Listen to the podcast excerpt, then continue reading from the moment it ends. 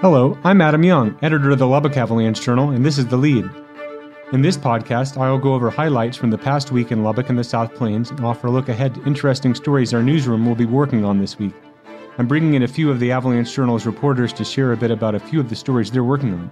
So let's get started. And we're joined now by the Avalanche Journal's crime and courts reporter Gabriel Monte. He's been following the Hollis Daniels capital murder case for about five years now. Um, and know there have been a few moving parts, including a uh, hearing last week that you attended. Uh, can you talk a little bit about what you're expecting this week and in the weeks ahead, Gabe? Uh, right. So Hollis Daniels was in the 137th District Court on Friday uh, for a hearing on his motion to basically throw out his confession to police that he killed uh, Texas Tech police officer Floyd East Jr. at the Texas Tech uh, police headquarters on October 9, 2017. Uh, he is uh, charged with capital murder and is facing the death penalty in this case.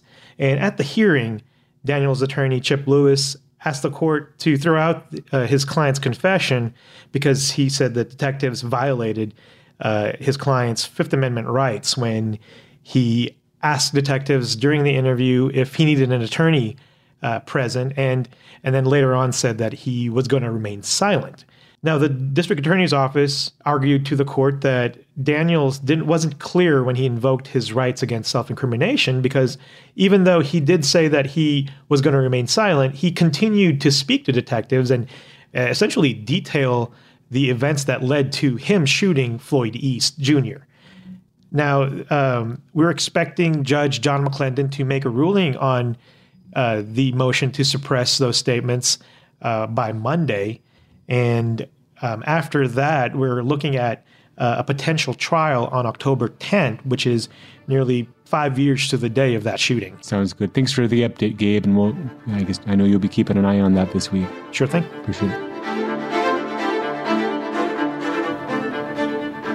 And now we're here with uh, Avalanche Journal's business reporter Alana Edgins joining us again. Uh, got another busy week ahead. Some uh, stories you've been working on that will probably come out through the week, uh, highlighting some uh, developing business news. But the first thing I wanted to circle back on was uh, your preview Sunday business column that you had looking at the South Plains Fair that continues through the week and some of your experiences and takeaways from that. What, what were your thoughts about the first time you've been to the South Plains Fair last week? Yeah, I thought it was a pretty fun event. I'm not originally from Lubbock, so it was a good opportunity to go and see kind of one of the main things in the town. And I went with my partner, and we got to check out a couple of the really cool things there. As always, whenever I go somewhere, I have to try the food. And I had some really cool recommendations from the rest of the crew. I went to West Carlisle Fire Department for the funnel cake, which didn't have a huge line, and I'm all about missing those lines. Then the Dream Center was suggested for these giant corn dogs, and they were indeed. But I also really liked the deal where they had a $3 refillable drink, which is a really great option if you're going to be there for several hours.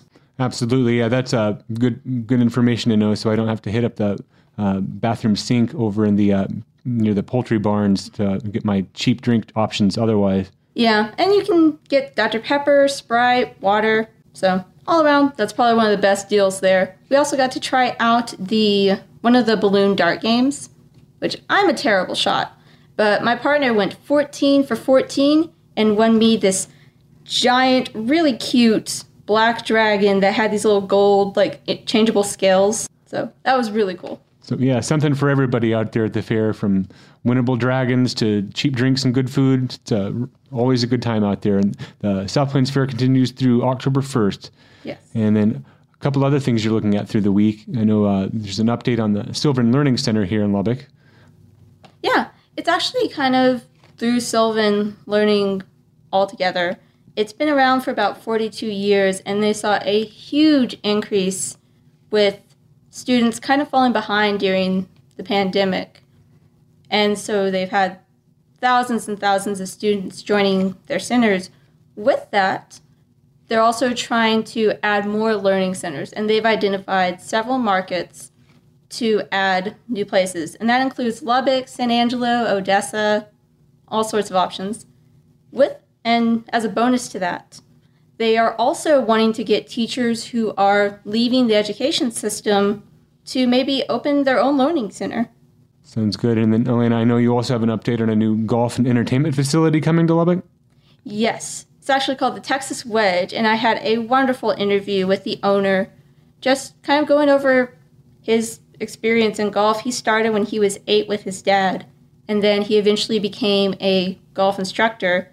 This is kind of the next step in his career, and he actually called it what it's going to be when it opens in October, pending supply chain and all that. He actually wants it to be a golfer's paradise. It's going to be indoors, it's going to be a really cool space. You're going to be able to get some snacks, some drinks, specifically beer and wine, which I feel like that's part of the golfing experience. And they actually use projections that the Golfing Association does. Sounds like a fun place, and that'll be um, in Southwest Lubbock off 82nd Street, right? Yes. Sounds good. Well, thanks for the update on those, Elena. Yeah, thank you. And now we're here with the Avalanche Journal's government and public policy reporter, Alex Driggars. He's working on a feature this week about a longtime Lubbock uh, media personality who's retiring at the end of the week. That's right, Adam. I'll be speaking with Sharon Maines, a longtime television anchor here in the Hub City. Uh, has been at KCBD most recently, but has had a long career spanning multiple decades here in Lubbock and is widely considered to be Lubbock's first female television anchor as well. So we'll be talking to her, and KCBD will be having a farewell broadcast for her on Friday. So we'll have a story ahead of that celebrating her career and the legacy that she leaves behind in the Lubbock media market. We're definitely looking forward to seeing that story, and I know we at the AJ are really uh, thankful for her and uh, congratulate her on her uh, uh celebrated career here. Absolutely.